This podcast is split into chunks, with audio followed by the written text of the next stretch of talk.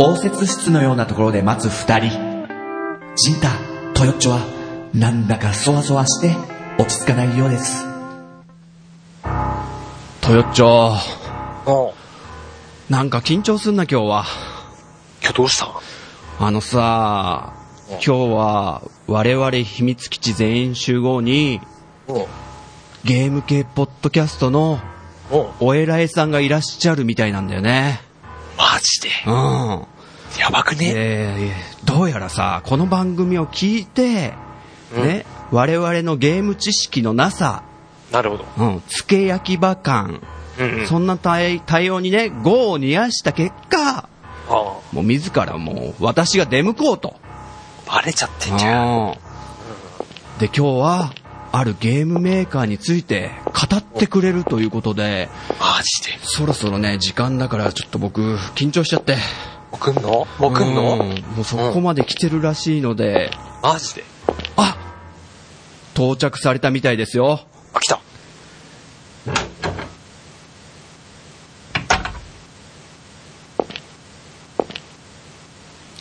あようこそいらっしゃいましたもちお、エグゼクティブディレクター。ご苦労ご苦労。随分大変だったようだね、準備の方が。大丈夫かないやいやいやいや、そんな、まさかもちろんエグゼクティブがこここまで来てくださるとは、僕たち、えーもう考えの痛みでございますということで、よろしくお願いします。おいどこに座ればいいのかな椅子が見つからないが。こちらへどうぞ。あ、こちらです。今用意してますので、あ、どうぞおかけになってください。うんううん。いやー、あ、紹介が遅れました。えー、私、ジンタ、チーフ・オブ・ザーバーでございます。よろしくお願いします。えー、そして、おジン隣タ君にねうんいるのが、はい、えー、私、えー、トヨッチョゲームコーポレートオフィサーでございます。よろしくお願いいたします。はうい、んよろしくお願いします。えー、ジンタ君に、トヨッチョ君だね。あ、そう、はい早速、あ、はいお名前ありがとうご呼ざんでいまいすただき、もう光栄でござい ます。えー、本日、もちおエグゼクティブがいらっしゃったのは、我々秘密基地にあるゲームメーカーのゲームをご教授していただけるというお話だったみたいなんですが、それはどこのメーカーなんですかうん。今日は、ボニーキャニオンを語ろうではないか。ポニーキャニオンですかポニーキャニオン。ポニーキャニオンだったよ、トヨちゃん。恥かるか知ってる知ってる知ってる。俺ギリギリ。キキなるほど、あのポニーキャニオンですか。さすあがのポ、ニーエグゼクティブですね。いや、本日はもう、よろしく、ご教授ください。お願いします。よろしくお願いします。うん、任せたまえ。一緒に、武道館、行きましょう。武道館行きましょう。武道館行こうか私に任せたまえ。では、エグゼクティブ、お願いします。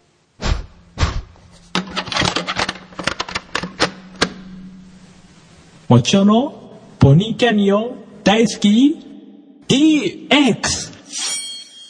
もち、オンオンオンオンオン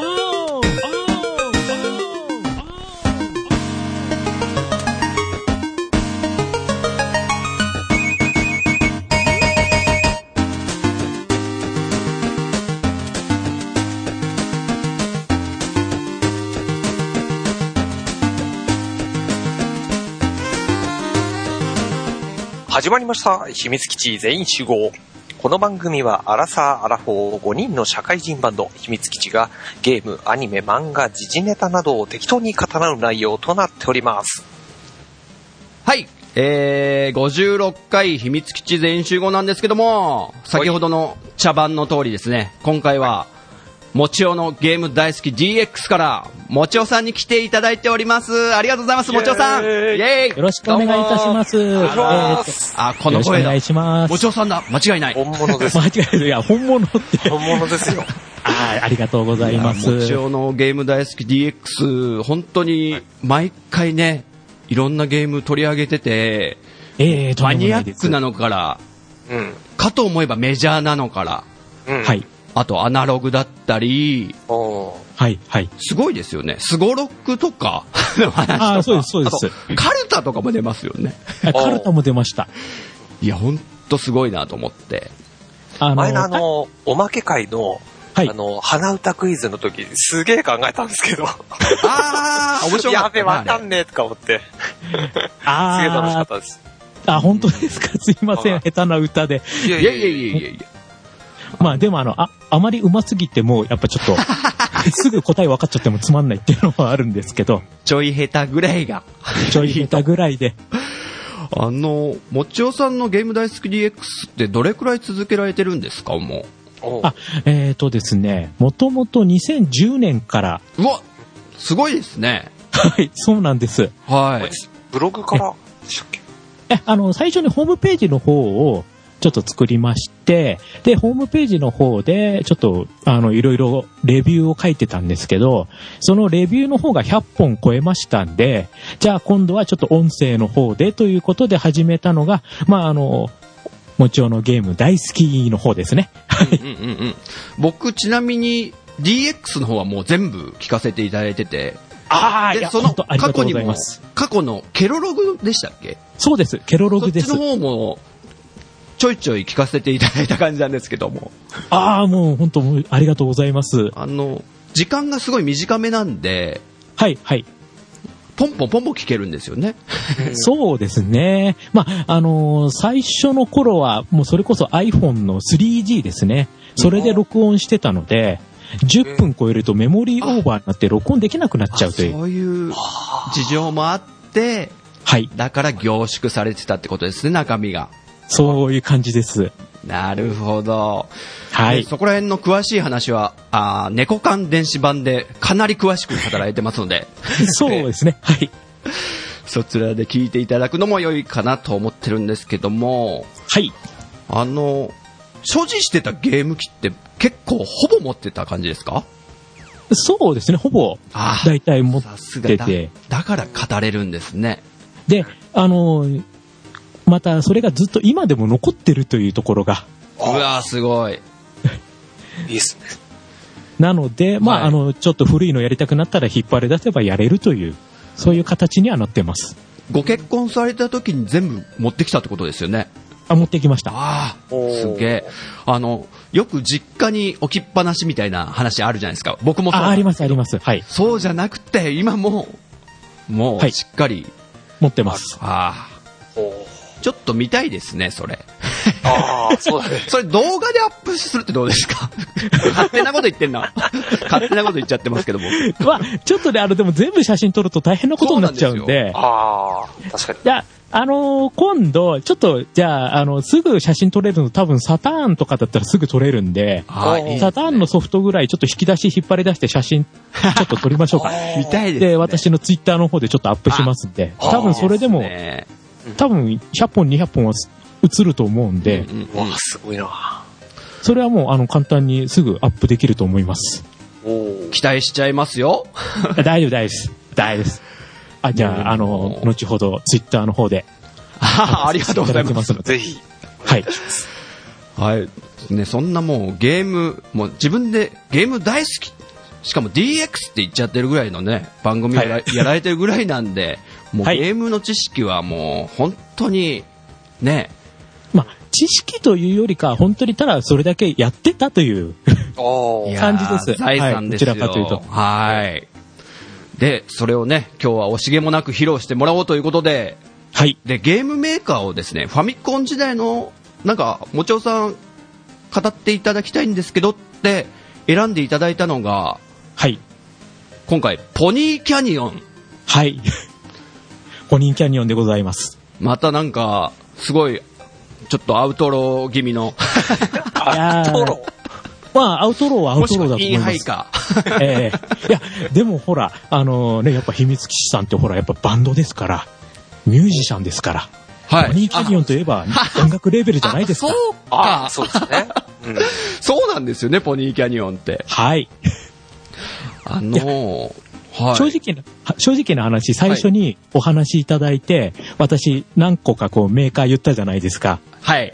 ありで、ましたねその中で、あの、ポニーキャニオンでお願いしますって来た時に、あ、やっぱり秘密基地、やっぱバンドだ、ミュージシャンだ、やっぱこれはポニーキャニオン来るなって いう。あの、もう一個、アスキーでしたよね。はい、そうです。アスキーと、あとアイレムですね。あ、あーアイレムあ、結構ど、ちょっとメジャーになりますよね、ポニーキャニオンより。そうですね。あうん。で、僕がポニーキャニオンって話せ、話せるんですかみたいなメールを送ったら、い、や、なんとかってゲームはなんとかで、みたいなのをバーって書いてあって、あ、まあちょっと何本あかもうこれを決定だ話そうと思いますみたいな感 じで。おう僕が全然知らないから逆にいいなと思って。うんああ、なるほど。うちは足りない知識をゲストさんとかで補ってもらうっていうね。 ひどい番組なん で、いえいえいえいえ。今日ははもう保管しまくっていただこうと。はといいうわけで、ちょっとポニーキャニオンのファミコン時代の話をしていきたいんですけど、い。まず、じゃあ、ポニーキャニオンといえばって思いつくので、なんかもちおさんファミコン時代、まず一本あげるとして。さあ、じゃゃあ、まず1本目ですね。あ。はい。えっ、と、ポニーキャニオンの、まず、ルナーボールから、ちょっとお話ししたいと思います。ルナーボールお。これなんかちょっと知ってますよ。あ、本当に。ゲーム画面とか知ってますよこれねはい。意外と皆さん知ってると思います。ルナーボール。はいはいはい。うんこれはですね、ちょっと話しちゃって大丈夫ですかもうしちゃってください。はい。あの、ルナーボールってファミコンで初めてのですね、ビリヤードのゲームなんです。あおーで、ファミコンただです初めてねなん、ですね。うん、はいあのーまあ、ファミコンで、あの、ビリヤードのゲームといえば、すぐパッと思いつくのって、例えば、あのーね、サイドポケットとはか、いナムコあでとすねサはいはい、ナムコのサイドポケット、あとは、えっ、と、コナミの方のエキサイティングビリヤードとか、はいそういうのが多分出てくると思うんですけど、うんそれよりも前に出てたのが、このルナーボールという、うんこちら側の方がちょっと古いんですよね。うんうんうんで、このルナーボールの面白いところは、はいえっ、と、普通、さ、あの、ちょっと皆さん、あの、ビリヤードの台をイメージしていただくと、こ来う、ましたね長方形の台の端っこのところにこう穴があって、はいそこにこはいはいうパコーンと入れて落とすっていうのがあるじゃないですか。そうですね。はい。はい。でも、このルナーボールは台の形がいろいろあって面白いんですよ。おーなるほど。はい。よりでゲーム的なんですね。ゲーム的なんです。はいうんで、このルナーボールの面白いところは、例えば台の形が Z とか、矢印とか、 もうめちゃくちゃなんですよ。もう形が、すでに。おで、その分、ルールの方がだいぶ簡単になってまして、もともとビリヤードって例えばあのね、1番から順番に落とさなきゃいけないとかあったじゃないですか。はいはいはい。でも、そういうルールは関係なく、とにかく穴に落とせば OK っていう、おー。おーすごい甘いんですよ。うんうんうんうん。まあ、その台がもうすでに結構ね、特殊な形してるんで、その分、まあちょっとルールは甘くなってるっていう。なるほど。なので、自分小学生の時に、もう初めてそのルナーボールをやって、あ、面白いルール簡単だし、パッカンパッカン入れるしっていうのでうん、かなりやってたんですね。おあ、ーもちおさんもこれ、目つけて買われたんですね。これね、目つけたんですよ。すごいですね。85年つったら、結構いろいろ名作っぽいのが周りにうじゃうじゃしてそうですけども、もうこれ、行きましたね。うーん。これ、あのーこれ聞いてる方、ちょっと後で、あのーググっていただくとわかるんですけど、チラシが結構変わってるんですよ。あ、なんか見たことあるかもしれないです。チラそう。チラシはが、いチラシとあとパッケージの絵がそうなんですけど、なんか地球とか月とかを、こうビリヤードについてる絵が、絵があるんですよ。おー、ロマンがある。すごそうい。ちょ、ちょっとかっこいいんです よ。かっこいいですね。 で、そのチラシの裏を見ると、いろいろこう説明が書いてあって、あとその変わった台の写真が載ってて、はいはいはい。もう小学生そこでもやられました、 私。はあ。ね、わかりますよ。このチラシっての昔大きかったですよね。いや、大きいんですよ。おもちゃ屋さんとかにね、いっぱい。そうなんです、そうなん置いです。てあってぼ僕もそれで、チラシの影響でちょっとこう、惹かれたもんとかいっぱいありますね、そういえば。そうなんですよい。や、思い出されるな。はいはいはいはい。で、このルナーボール、実はもう一つの楽しみがありまして、なんだろ実はですね、摩擦係数を設定できるんですよう。。うわえーえーつまり つまりどういうことですかつまり、はい。あのー普通、あのー標準設定だと、まあ、弾ついて、その弾の転がるスピードっていうのはもうある程度一定の決まったものなんですけど、そこの数字を変えると、例えば、すごい重たい数値にすると、全然弾が転がらない。逆に数値を軽くすると、もうそれこそ、もう一回ついただけで今度は何かに当たるまで止まらないみたいな。 へあえ。本当になんか宇宙空間的な発想なのかもしれないですね。そうなんです。だからやっぱりその名前も、だからルナーって、まあ月そうっていでう、すそういねうのがおーついて。たのかなっていう。なるうほど。わーすごい。小学生に物理の法則を。そう、これね、数字いじって遊べるんですよ。へえ。へーで、これがですね、最近、バーチャルコンソールで出ましたんで、本当っすかポニーキャニオンの数少ないバーチャルコンソールの一つに入ってますから。へえ。 あでもだから今回これ喋りたかったんですよ。ああ、なるほ バーチャルコンソールに選ばれたってことは結構名選ば作れたっんてですこよとですよね、じゃあ。そうです、そうです。ね。ど。ねうわ、ルナーボール来たーっていう。これね、ほんと面白いんで、ぜひやっていただきたいなって思いまして。はい。ありがとうございます。で、さらに、はい実は、もう一つ、ルナーボールの秘密ってわけじゃないんですけど、おうえポニーキャニオンが作ってないんですよ。作ったのは別のメーカーなんですよ。あ、ああ。そういうタイプだ。 そういうタイプで。す。開発と発売が違うみたいな。はそうなんです。あはあ。どこなんですかはこれがですね、い。はい。コンパイルです。おあコンパイちょルっとそれちょっと僕食いつきましたよ。コンパパイイルとルいえなんですばよ。コンパイルといえば多分出てきますよね。後で、シューティングの。ピンポーンさすがです。繋がってくんです、そこにあ、。そういうことですか。はい。いや、僕の中のポニーキャニオンといえば、その多分、おコンパイルがね、制作してる例のやつです よ。もう例のやつですね。例てかのもやうつですねもうは話しちゃっていいんじゃないですか もうすぐ次で。じゃあ次にお願いするんで、タイトルだけ僕言っていいですかあい、どうぞどうぞどうぞ。ザナックですよ。そうです。これはね、お名作なんですよね。はい。はい。じゃあこれは、これも後でちょっともちおさんにお願いしますよ、もうほんと。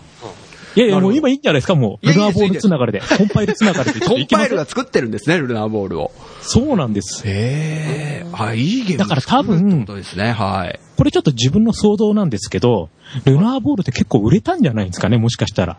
で、おーもう一回、コンパイルが作ったものを、ポニーキャニオンが販売でもう一回出してるんじゃないかなって思うんですよ。ああ、なるほど。で、ファミコンでポニーキャニオンってそ、まあ、結構マイナーな方なんですけど、はいはい。パソコンの方でも結構ソフトを出してるんですよ、ポニーキャニオンって。あ、そうなんですか。 MSX とかでもルナーボールとか出してるんで、あ、そっちでも。そっちでも。ってことは、多分そういうお付き合いもあったんじゃないのかなって思うんですよね。おーなるほど。だから、へーバーチャルコンソールでザナックってすぐ乗ったんですけど、まあおー、その後にルナーボールが来てるっていうのは多分同じこう流れなのかなってういう、んうんうんおーちょっとそういうのもあるんですよね。なるほど、なるほど。 へえ。いやー、さすが。知ってるなー エグゼクティブ知ってるなーえいや、でも本当に面白いですよ、ルナーボール。わかりました。ちょっと、まず、動いてるのを見てみたいんで、ちょっと確認してみますね、後ほど。はい、はい。ちょっとぜひぜひ、ちょはい。っと確認してみてください。わかりました。じゃあ次行っちゃいますか行っちゃいましょうか。行きますか、ザナック。行っちゃいましょう、それ。 ーザナック。もう、ポニーキャニオンとディスクといえば、もうあーザナックはあーももう、う当然。当然ですよね。そうこですよ。こで、いや、普通の人でもうポニーキャニオンって言ったらイコールザナックぐらいあーものう、そうです。おーそこでね、多分ね、子猫物語とか多分誰も行かないと思うんですよ。ウィンターゲームズとか多分そうはならないと思うんですよ。あの、やったことありますけどね、子猫物語も。はい。おーでもやっぱりこう、普通に行ったらやっぱりザナックですよねザ。ナックでしょおーう。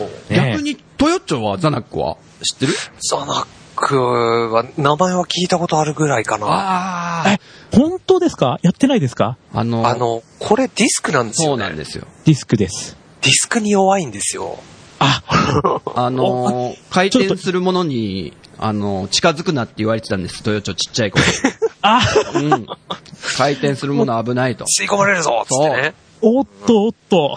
っていうね ち。ょっと予想外でした。うんちょっとファミコンは買ってもらったんですけ ど、えデえィスクシステムまではちょっと買ってもらえなかったんで、ディスクゲームはちょっと弱いところあるんですよ、ね。。そうなんですすよ。ちょっと、もちおさん。だから、秘密基地ちょっとディスクシステム弱いんですよ。他のメンバーが。そうだったんでちょっとすそこはね。寂しいとこで。ええでも、ガナックはちょっと教えていねただ、すごいんですよ。本当に。じゃあちょっとザナックの話行きましょうかえ、。言ってくださいもんお願いしはい。じゃあ、えっ、と、まあ、あの、トヨッチさん知らないということだったので、はいちょっと簡単にお話しさせていただきます。ザナックはですね、えっ、と、ファミコンのディスクシステムの片面で、あの、できるゲームだったんですけそうなんどで、はい。全12ステージで、うんえっ、と、縦スクロールのシューティングゲームになります。で、このゲームのすごいところはですね、なんと AI と言われる。 ああ、そうだそうそうそうあ、あ、ジンタさんが反応してますねよ。く考えたらすごいですよね、当時。はい。うんえっ、と、実はですね、ゲームの難易度がリアルタイムで変わっていくという、はいはいはいはい。それが、それが売りだったんですそうなねん。ですよ。あで、例えば、そのプレイヤーがどれだけ点数取ってるか、弾何発撃ってるか、どの敵を倒してるか、うんそういったものによって難易度がどんどん変わってって、出てくる敵が変わっていくという。そうなんですよ。よ。だから、あのお、ジョイカードマーク2とかの連射ね。うんで、使うじゃん、シューティングだから。ドラーって撃つじゃん、ドラーって。あっちもドラーって撃ってくるから。なるほなど。んか怖いんそんですよだけ打つんだったらこっちも打つぞ。もう目には目を、弾には弾をですよ。なるほど。でそう、当時としては珍しい弾幕シューティングですよね。ね。へもえ。のすごい数の弾が出るんですよ。そういえばそうですね。そういえばド派手でしたね、そこら辺。はい。そうなんです。ド派手なんです。で、このゲームのすごいところは、もうまあ、ステージ1はさすがにちょっとつかみのステージなんで、まあ普通なんですけど、はいステージ2からいきなりもう高速スクロールで、 ものすごいスクロールの速さで、なおかつその中でもう結構大きい中型ボスぐらいやつをもういきなりそこで怠慢やらされるぐらいの難易度だったはりいするんで、はいはいはい。。もうこの2面からいきなりもう敵が本気って いう。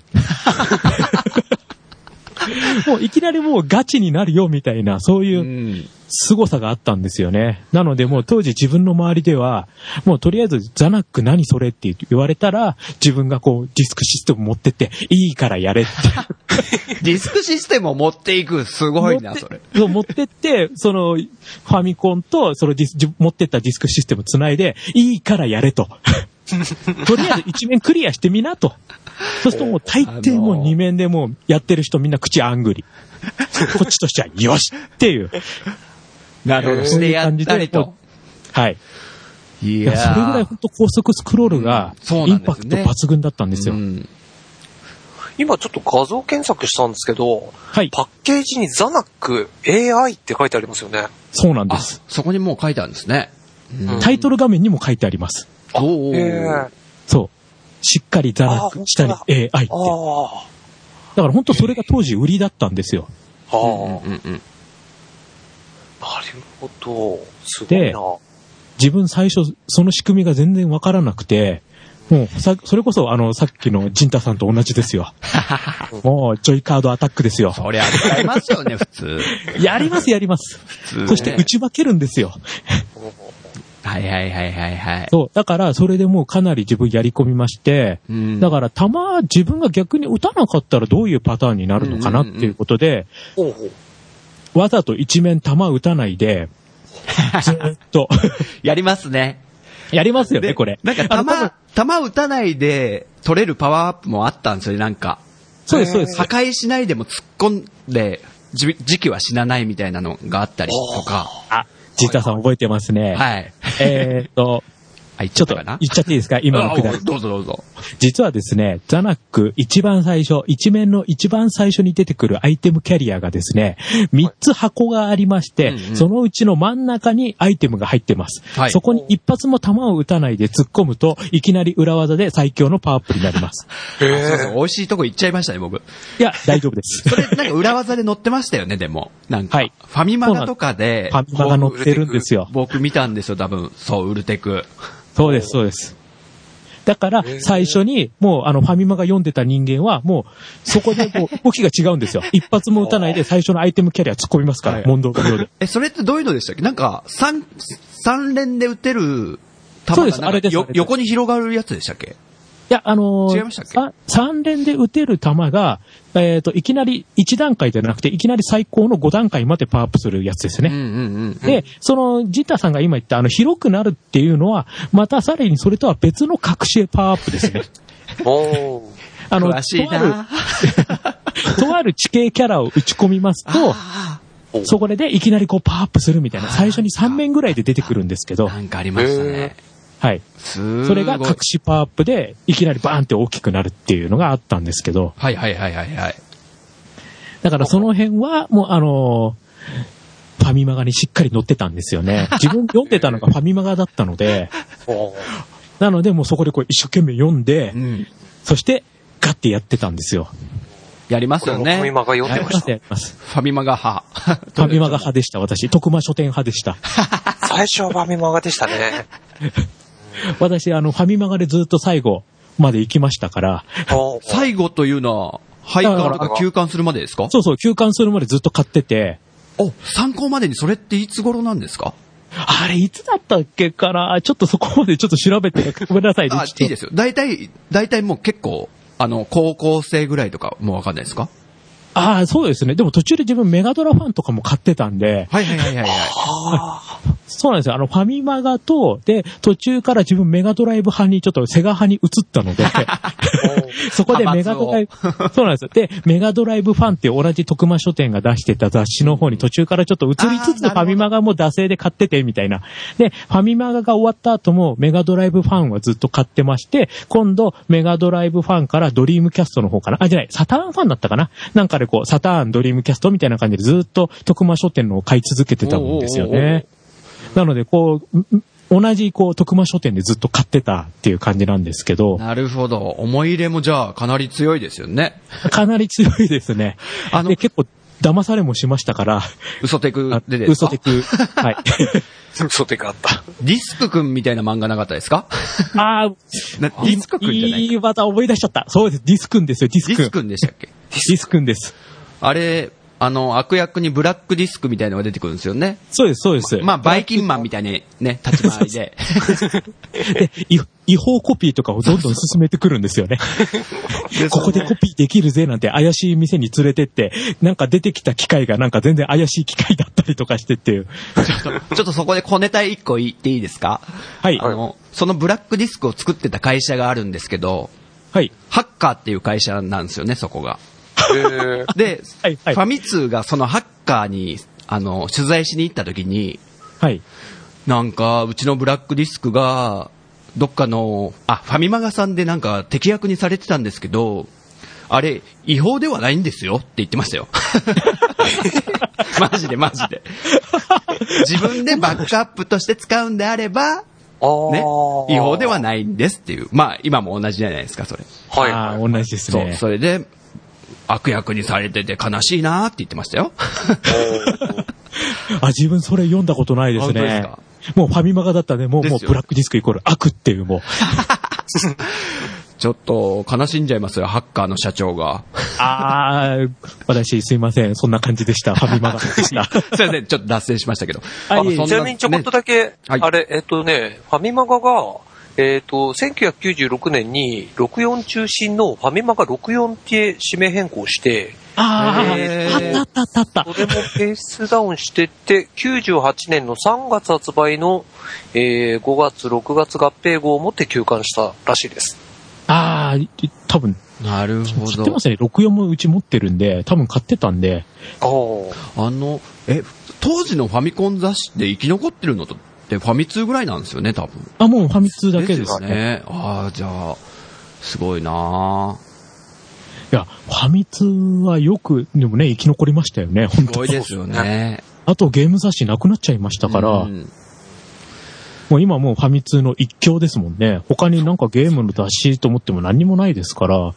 なんか電撃系が、電撃プレイステーシうョン。んうん。あの辺が、ああ、そうですね。電撃プレイステーションとか、あと、なんで、あのー、ニンテンドードリームとか、ちょっとありましたよね。小学館とか出してますよね。ちょこちょこっと本当に、細々と出してるだけなんで、やっぱりメインはやっぱ今もファミ通みたいな感じにはなっちゃってますけど。ねそうですね。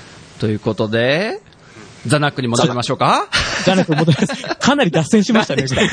そもそも何でしたっけザナック、 まあ、裏技を、ああ裏技かアニメ漫画で見た裏技をで、裏技から脱線しましたあいいですよね。この感じいいです ね。いただきですよ、これは。いただきですか、これは。はい。 でも、ほんとね、ザナックはね、あの、プレイステーションでリメイクされましたよね。ザナックザナックっていうのでリメイクされまして。で、これが、あの、まあ、昔のファミコン版と、あと、まあ、リメイクしたバージョンと、2バージョン入ったソフトとして、あの、プレイステーションでザナックザナックって出てます。あでー知らなかったでただこす。はいれ、。ただディス、あの、CD の方はもう今これプレミアなんで、あら。多分ダウンロードで買う方がいいと思います。あ、本当ですか。確かね、ダウンロードがあったような気がするんですよね。うん。あの、その、プレステの、プレステのやつは、はい結。構、ザナックな感じですかあ、もちろんです、もうもう。ああ、あのまんまで結構。のまんまで。パワーアもップちろん元祖もありますし、リメイクはもう、あの、やっぱ綺麗にはなってますけあーどな、るほど。はい。でもやっぱりベース、そう、元々のザナックがもう、あ、完成されてますよね。すごいですよゲームねと。してそう。はいい当時別に普通にやってたんですけど、はい。思い返してたまにこう、懐かしくてやってみたりしたときに、はい。ね、全然遜色ないなと思いました。あ、もう今でも普通に遊べますね。おーあのねで、あと、ちょっとすいません、最後一つだけ。あ、どうぞ。ごめんなさい。はい。 ザナック、BGM もいいんですよ。おーめちゃめちゃかっこいいんでもすよ。ちおさんもそれ待ってた。ですよね。いや超かっこいいすごいでですすよ。よね。あの、ザナックの BGM って。あ、もちおさんじゃあもう歌っちゃってください。どうぞ。え、歌っちゃうんすか いですよや、あの、いや、っていうか、あの、タイトル画面から、また1面、2面、3面って、それぞれのステージ、全部で曲数としては5曲ぐらいなんですけはどいはいはいはい、同じ、こう、なんか、基本なメロディーラインとか、そんなに変わらないですよね。そうなん同ですじよねリズム、テンポで、ずっとエンディングまで同じ感じでいくんですけうんうんどうん、それがもう、ど一つ一つが、なんかちょっとこう、アレンジバージョンみたいな形で、かっあこいいんですよね。あ、なるほど。あの、で僕、CD 買いましたからね。おーああ。今もうプレミアですよ。あ、本当ですか 本当ですよ。もう、今もう見ないですもん。その、うん。撮っといた方がいいですよ。貴重なあら CD ですよ、それ。わかりました。高くれんじゃないのはい。いや、でも本当かっこいいですよかね、っこいいですよザナッね。クは。なので、あの、皆さん、あの、YouTube とかで誰かアップしてると思いますんで、ぜひ聞いてくださ本い。当かっこいいです よ。ほん本当おすすめです。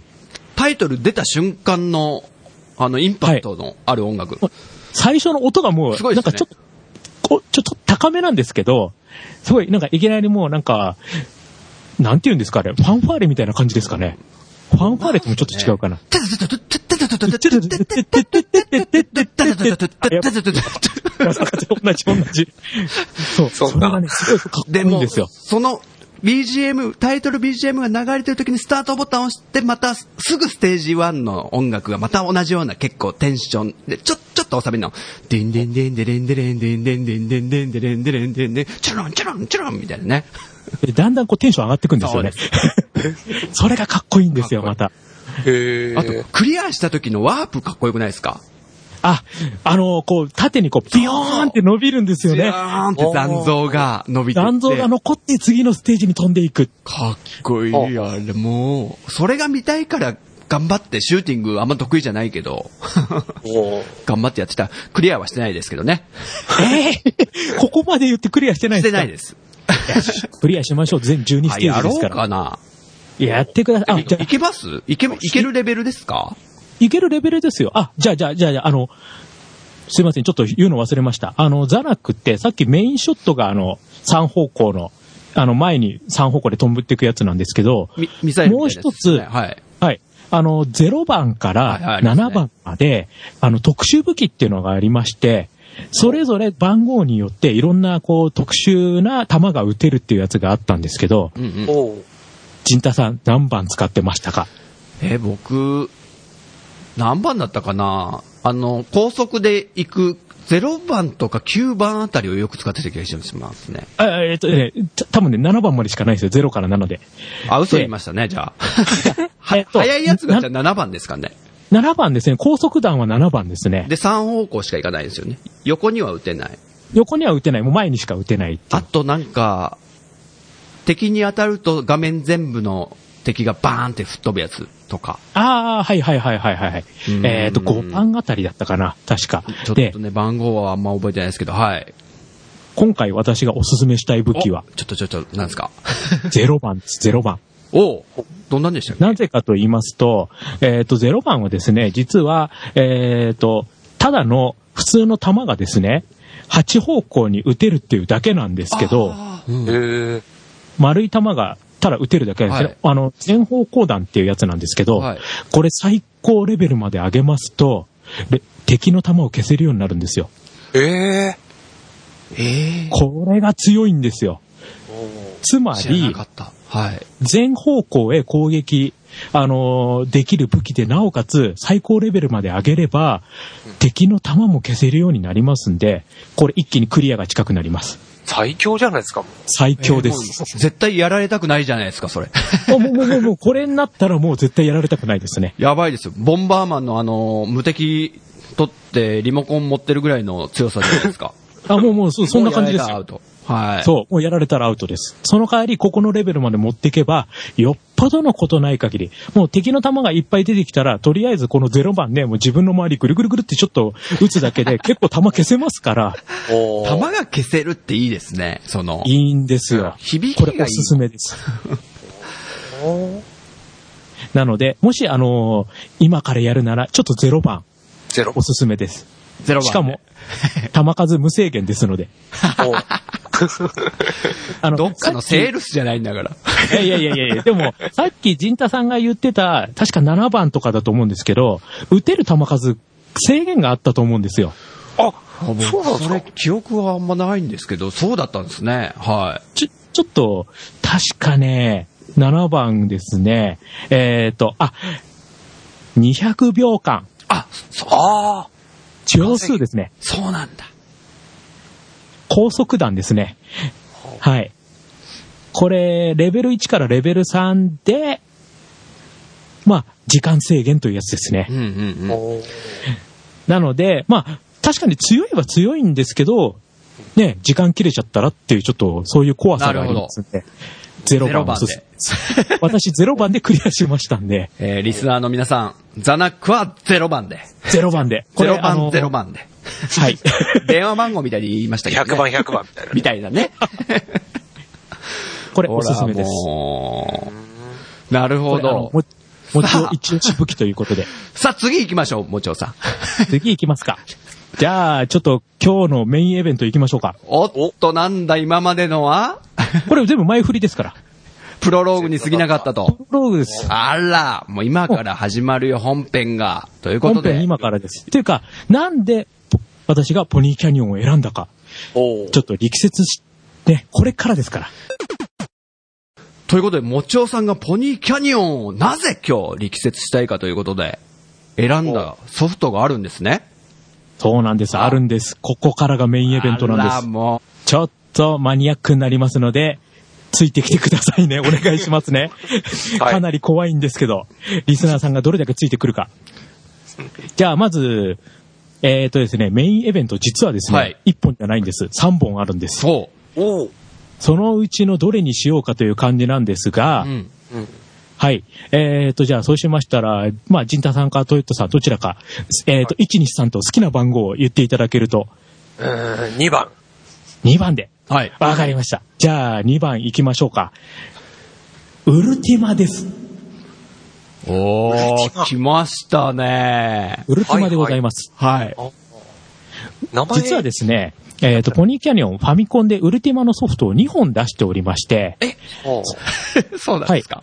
そうなんです。えっ、と、ウルティマの、まあ、えっ、と、最初の方がですね、あの、恐怖のエクソダスっていうやつはいはいではいはい、後半の方、もう一本がですね、えっ、と、ウルティマ聖者への道というのがあるんですけど、か、ありましたね、はい。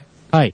今回私が力説したいのは、ウルティマの恐怖のエクソダス。こっちですおー。最初の方のウルはテいィマはいです。ははい。で、まあ、ウルティマって、もともとパソコンでね、出てた、うんうんうんあのーロールプレイングの元祖みたいな感じの。ねはい。はい。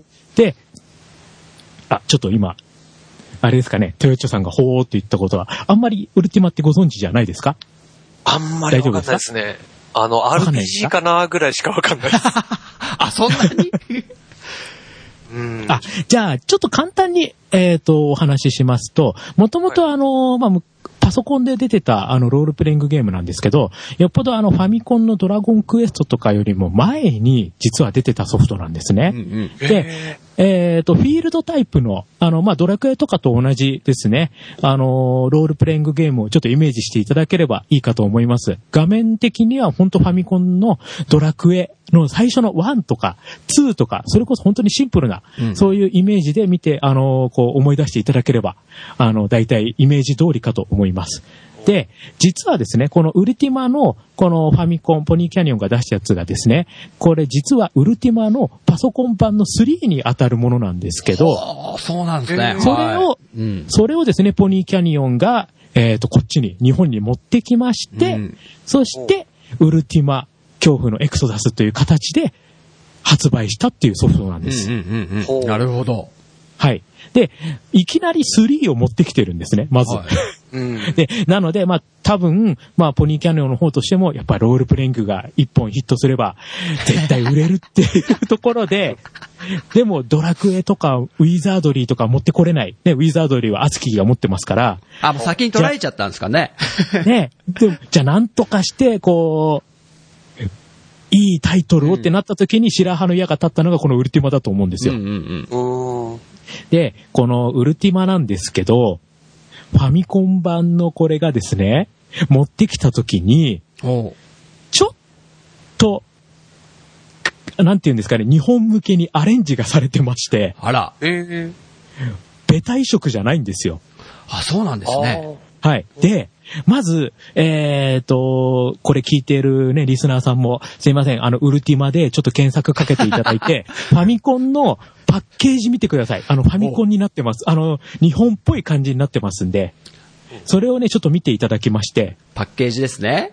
はい。パッケージちょっと検索かけていただいて、ちょっと見ていただくと、ただ多な、分ジョギングしてる人はちょっと検索できないんでね。ちょっと辛いかもしい。れないです。イメージだけ で。すごいね、日本風のね、キャラが出てくるんですね。はいはいアニメはっぽいいはい。はい。で、この時に多分4人出てるはずなんですよ。はいパッケージに。で、えっ、と、戦士がいて、盗賊がいて、魔法使いがいて、うんあと僧侶がいるんですね。ほうほうほうほで、出てきましたあのう。見、てますよ、僕。大丈夫ですかはい。私、今回、声を大にして言いたいのが、来ましたあね。の、ファミコンで、可愛いキャラクターっていうと、すぐ、ワリキューレとか、貝の冒険の貝とか、はいはいはい。マドゥーラの翼とか、いろいろこう、そっちばっかり出てきちゃうんですけど、はい声を大にして言いたいのは、ウルティマのクレリックは可愛いと。おうあ、そう来ました か。そうなんですよ。このね、え、このクレリック、金髪の女の子ですかその通りでございます。可愛くないですか可愛い可愛でいですすね。この、もう、キャラ自体、ちゃんとなんか昔にしては、ちゃんと書き込まれてる感じがして。はそうなんですよ。キャラが出来上がってるんですよ。い。ね。これね、もう当時私やられちゃいま して。これも、あの、パッケ買いです。あ、可愛いあーなんか良さそうって言っちゃったんですよう。ん。うん。良さそう。良さそうで言っちゃったんです。 あ、でも大事ですよ、それ は。見そしたたら目でね、ゲうーん、判断して、はい。言ったらゲームすんごい難しいんですよ。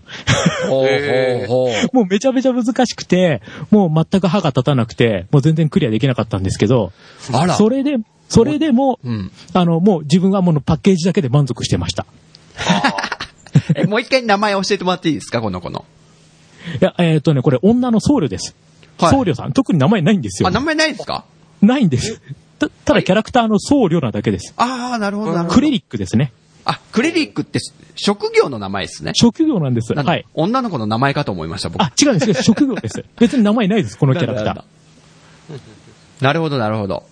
この職業のクレリックにやられちゃったんで すよ。おうさあ、皆さん、もちおさんが、ね、惚れて買っ てしまった女。クレリック、クレイご覧になってくださいね。これ可愛いんですよ。もうキャラ出来上がってるんですよ。金髪っ子。そうなんですよ。でですね、はいまだちょっと話続くんですけどうど、ぞどうぞ。実はですね、うんこのウルティマ恐怖のエクソダスって、はい。ポニーキャニオンじゃないですか、出してるメーカーが。で、ポニーキャニオンといえば、ちょっと最初の方でも言いましたけど、音楽レーベルですよね。はいはいはいはい。で、ウルティマすごい気合入ってたって言ったじゃないですか。はい。実は、このウルティマ、イメージソングがね、出てたんですよ。 あおーなんか、なんかあったな。何ですかそれ。これがで すね、ウルティマ瞳のナイフという、これがね、そ出てはわからるんですよな。い。瞳のナイフ。はい。あ、ちょっと画像検索で出てきました。これがで すね、えあ、秋出元てきました、画像検索で。え後これ藤清俊あ、気がつきましたねはい。作詞が秋元さん。秋元康。おめちゃくちゃすごいコンビじゃないですか。そうなんです。完も全うにま、さにヒットメーカーですよ。おにゃんこコンビですよね。そうなんですよ。しかもこれ出たのいつですかって話。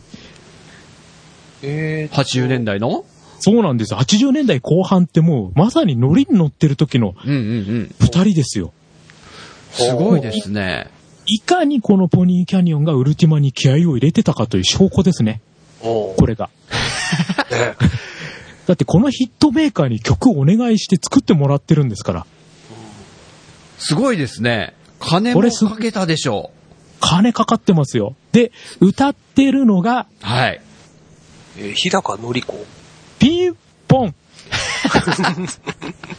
もう今で言う声優の大御所さんですよすね。ごいですね。まだアイドルやってた頃ですよ。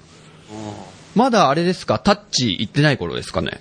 行くか行かないかぐらいであ、す。そんぐらいですか。もう、でも、名前は売れてた頃ですか日高ものうだんだん売れてくき始めた頃ですね。すげえ、本気だ、これ。これ本気ですよ。もうめちゃめちゃ本気です。すごい、これは知らなかったですね。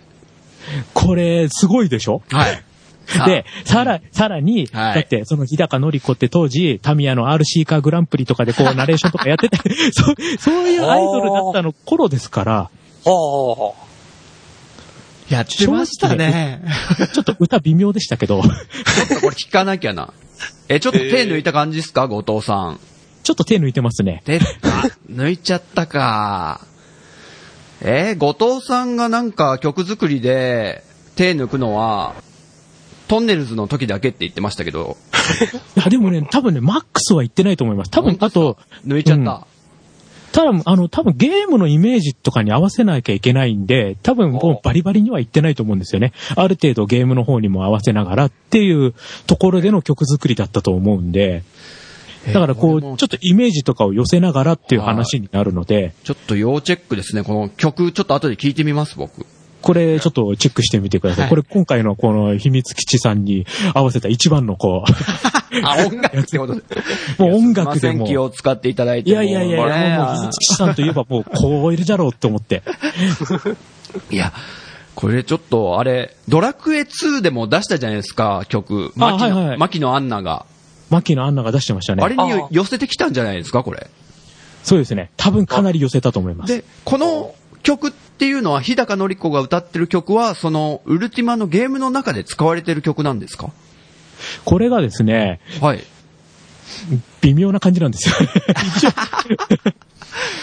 あ、そういうタイプではないと。実そうい際ゲうあれームの中のイメージソングうんイメージソングでございますああれだ。風の谷のナウシカの曲をちょっと、安ちょっと田近い感じ成美が、安田成美が歌ったけど、完全にね、あの、黒歴史にされてしまったっていうあれ ですね。結構それに近い感じです かね。宮崎駿がね、嫌がって実。は自分も最後までやりきってないので、はい。もしかしたら後半でどっかであったのかもしれないんですけあど、ーそこに行く前にちょっと挫折しちゃったんで、チェックですね、これ。これ逆にちょっとあの、ウルティマを最後までやったリスナーさんいたらちょっと教えていただきたいなと。あー、そうですねい。や、もちおさんが、なんだ、挫折しちゃうレベルなんですよね。いや、うんすごい難しかったんですよ。え、ちなみにどういうとこが難しかったんですかえーっとですね、まず普通に敵を倒してもはい、体力しか上がっていかないんですよ。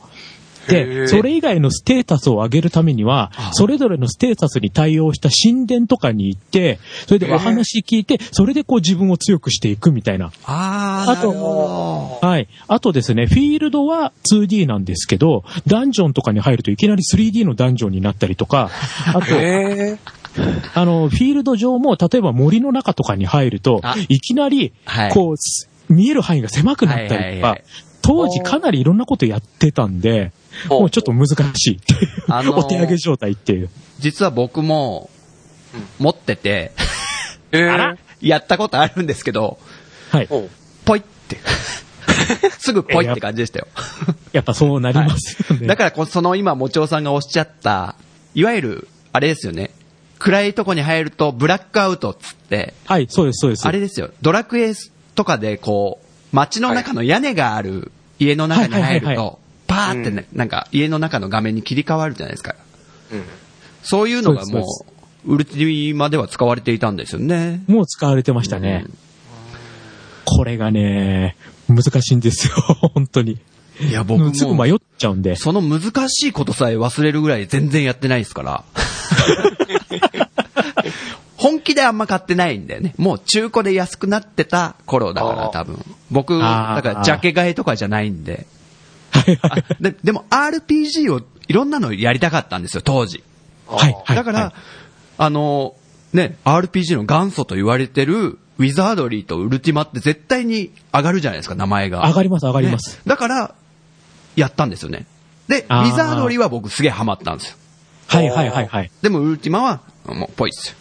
あああ、わかります。俺今もうあるかも、部屋に。へえ。あの、しょお正月にファミコンのカセット持ってきたんですよ。あ、そうなんですだか。から、あ、見たい気がするな、これ。じゃあ、どっかに、ちょっとあ、あると思いますよ。ねえ ま ああ多分今やっても厳しいと思います。ね。ウルティマでなんか画像検索したら、いウルティマ6ってスーハミで出てるみたいですね。あ、そうですね。あの、スーファミとかになると、そうですね、6とかも出てますし、さらにあの、外伝みたいな、ウルティマ・アンダー・ザ・ワールドとかも出てますし、まあ、いろいろウルティマシリーズってどんどん繋がっていくんですね。で、最終的には、まあ、あの、ウルティマもオンラインまで行きましたから、あ、そうなんですか。すげえ。あ、で、ウルティマ、ウルティマのオンラインになりますと、すごく自由度が高い、あの、有名な、あの、オンライン RPG だったんで、自分で家建てたりとか、そういうところまでできたんですよ。おーへなので、どんどんどんどんこう、ウルティマって、こう、時代の先を先をっていう感じで進んでったんですけど、まあ、そこについていけてたユーザーがどれだけいたかっていうのはちょっと疑問なんです よね。ね、あんま聞かないですよね。なんか、ウィザードリーってコアな人がすごいいっぱいいたイメージがあるんですよ。そうですそうですねはいでも、ウルティマって、ほとんど聞いたことない。やっとっそうですて人、ははもちおさん初めてじゃないかな、俺の 周りで。でも、必ずね、こう、元祖として名前上がるじゃないですか。か。はい。だから、ちょっと、ポニーキャニオンといえばということで、ちょっとウルティマを。いやー、濃い話ですね、やはり。いいですよ。いいですかいいですよ。ちょっ と後で聞いてみますから、日高のり子。ちょっと日高のり子をちょ っと、ね検索していただいてどんぐらい本気だったのか。はい。 おにゃんことの差をね。はい。ちょっと聞いていただいて。いや、もしかしたら、あ、これすげえいい曲ってなるかもしれないですけ ど、まあそこは好みですから、人それぞれ。 はい。自分的には、あ、こんな感じだったんだなというところですね。さてさて、ウルティマーつく行きましたけど、お次も行っちゃいますかあ、まだ大丈夫ですか時間大的に丈夫ですよ。いいですかいいですよじゃあもう一個ちょっとジャケ買いの話、いっちゃっていい ですかおージャケ買い、ジャケ買い好きですね、もちろん。私。ね、ジャケ買い結構好きなんいで、やー、素晴らしい、それは、でも。で、はいえっ、と、これはちょっと新品じゃなかったんですけど、たまたまあの、中古ゲームソフトとかをこう、ね、私大、古いの大好きなんで、こう、いろいろこう探してた時に、本当につい最近、あ、こんなのあったんだっていうやつをちょっと、ほう最近ですかはい。最近買ったやつなんですけど、はい。へえ。えっ、と、ちょっといいですかいいですよ。アークテックというソフトです。アークテック。ク。わかんないっすね。 アークデックですかアークテック。テック。あ、アークティックっていう。アークティック。ごめんなさい。アークティックですかね。ごごめんなさい。ちわょっと発音間違えました。わかんないっすけど、もしかして、あの、一覧のやつにはちゃんとタイトル多はい分あると思い出てまますすんで。そうですはね。いアーク初ティめッてク聞きましたよ、これ。はいあ。またちょっとディー画プ像な検索したらすげえなんか、 なんだろうこれ。バンドマンなのかなえなんかいっぱい出てきて。あ、ごめんなさい。あのね、ただね、アークティックでやると、多分、なんかね、似たような名前のバンドがあるらしいのそういで、う名前があるのかもしれないですね。外人さんの、うんはい。なので、多分、あの、アーク、アークティックの、あの、スペース、ファミコンとかなんか、ちょっとやらないと、多分出てこないと思います。ああ、出てきた。見ましたよ。今、出てきましたこよ。れはもう、あの、もうパッケージが全てです。私もうパッケージですごいかっこいいと思っちゃったんで、う、んうんおうん、ー緑の、えっ、と、パッケージのところに、また宇宙が。もうね、 私、宇宙もの弱いんですよ。なんかわかりやすくなってきたぞ。ルナーボールに続いて、また宇宙物で宇す。宙物。はい。地球がバーンと、はいこうでっかくはい乗ってまして、そこに白い線で、すごいレールがパーってひいっぱい引いてあるんですよ。はいはいはいはで、その上に、オレンジの玉と、青い玉と、い。うん。赤い玉と、白い玉が乗ってると思うんですよ。はいはいはで、実際これがパズルゲームになってましてい。う、んうん。ゲーム画面もこんなような感じの画面なんですよ。おーあ、画面も今見てますけど。すすごい画面上にレールがいっぱい引いてありましそて、うですね。なんはい。か、路線図みたいですね、電車の。ああ。そうなんです。ですね。ははいい。。はい。で、このレールの上を、これゲームがスタートしますと、色のついた玉と白い玉、一斉に全部が転がり始めるんですよ。おー動くんですね。はい。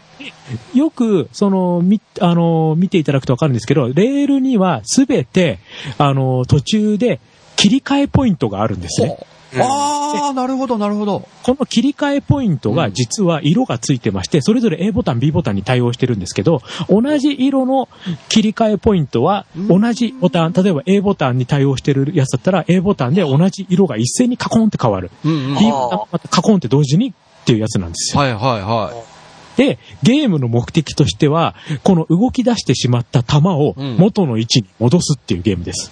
え元の位置に元の位置に戻すんです。い。ああ、なるほど。つまり、転がり始めて、途中レールでコンコンって他の球に当たってしまうと、他のところにどんどん転がっていっちゃうんですよ、レールの。へえ、ちょっと面白そうですね、これ。で難しそう。で、その途中に、このポイントをうまく使って、ずあとタイミングよくこう、ポイント切り替えたりして、最初のところに戻すっていうゲームです。へえ。でうーん同時に、何個もこう、球が動いてるのを、瞬時に判断して、こう、ボタンで切り替えていくっていうゲームなんですよ。すっごい頭使うんですけど、はい。慣れてくるともうこれがね、また中毒になってくるんです。これが病みつきになってます。これね、ちょっとマイナー なので、あまり知られてないゲームなんですけど、しかも結構、あんま類を見ないスタイルのゲームにも見えますね。そうなんではい。で、これがね、全部で29面ありまして、おうこれがまたやりごたえが、かなりへえ。長く遊べます。ちょっと面白そうですね。そう、これ多分もし自分小学生の時買ってたら、もうなんだこのゲームぽいだったと思うんですけ ど、今になってやったからすっごい面白いんですよ。え、これちょっと今発見しちゃったんですけど、なんすかこれ、アートリンクが作ってんですかはい、そうなんです。アートリンクといえば、といえ A ば、列車じゃないですか。ピンポン、さすがです。なんすかなんすかアートディング。 A 列車で行こう。ああそっかそっかはい。来ましたね。ファミコン版の A 列車で行こうってどこが出してましたかほうえっと、ポニーキャニも。ピンポーンまたもや。はあ、ここで繋がってくんのか。はい。で、この、このアークティックのこの画面って、すごい、はいさっき、レールっぽいって言ったじゃないですか。はい。まさに繋がるんですよ、A 列車に。へえ。おノウハウを完全にこれを活かし使って、て A 列たはいそうなんです。で、A 列車で行こうの一番最初って、本当似たような画面なんですよね。で、アメリカの端っこから端っこまでこう、レールを引いてくっていう、まあちょっとパズルゲームっぽい感じのやつだったんで、あれ、パズル的なんですね。そうなん最初の A 列車っていうのは、あの、都市をいきなりガンガン育てるっていうよりかは、まずとにかくレールを引いてくっていううーん話だったので、うん結構パズル要素が強かったんですね。はなので、このアークティックから多分 A 列車にっていう。あ。すごいいで、面白いアーなト。、アートディングなんですよ。いいですね。そういうなんか、会社のつながりみたいのとかす結構好きですよ、僕。好きだよね、好きです好き。 ああ、本当ですか。あ、よかったよかった。へえ。ポニーキャニオン面白いでしょ面白いですね。うん。こうね、いろんなこうつながりがね、こう見えてくるんですよう。んだからさっきのコンパイルのもそうでしたし、今回のこのアートティンクも、こういうつながりが。なるほどな。で、これちょっと動いてる画面も後で見てみます、僕。興味持ちました。はい。で、実はですね、これ、上手い人がやると、多分ね、一面クリアするの何十秒の世界だと思います。おうへえ。私、いつも1分ぐらいちょっとかかっちゃうんですけど、上手い人やればもっと多分ね、早いと思うんですよね。あ、でも、そんぐらいなんですね。1分とかでいいけちゃや、うよだうってすごい結構、弾動くの早いんですようー。ん。おうだからもう、あの、何回もやり直しはしますけど、うんうんうん分かっちゃえば、多分それぐらいでこう、ポンポンポンポンテンポよくいけるっていうゲーム。でもあるんですね。あなるほど。で、これが結構曲もね、アップテンポの、あんまりね、パズルっぽくないうんうん。曲で、これもまたおすすめなんですよ。おう曲もいいと。曲もいいです。こう、パズルゲームなのに、ちょっと曲がちょっとポッポップな感じの、うんうんうんうんいい。曲。またクリアした時の BGM もまた結構いい感じなので、これもぜひ、ちょっとチェックしていただけるとうんおすすめでわかりございま。ますした。これ今だったら逆にスマホとかで出してほしいんですよあ、個人僕も的ちょにっは。と思いましたよ、今。なるほどな。できそうですよね。絶対できると思うんですもよう。シンプルにだって切り替える。そうそう、レールツーボ切りタン替えでできるんる。ですもんね。、そうなんです、そうなんです。もうポイント切り替え切り替えの話なんですごい向いてると思うんですよ。だからちょっとこれ埋もれちゃうのをちょっと、ねえ、えーっちてょっと。思うんですよね。ちょっとなんか作った方がいいんじゃないですか、そういう。スマホに移植を希望する会みたいなやつを。ぜひこれ、ちょアっークとティッね、クを。はい。ねえ、ねえ、アートティンクさんがね、このゲームのことをどれだけ扱 いをっていう話になっちゃうんですけど、いあれはないんですそかうですねバーチャルコンソールは。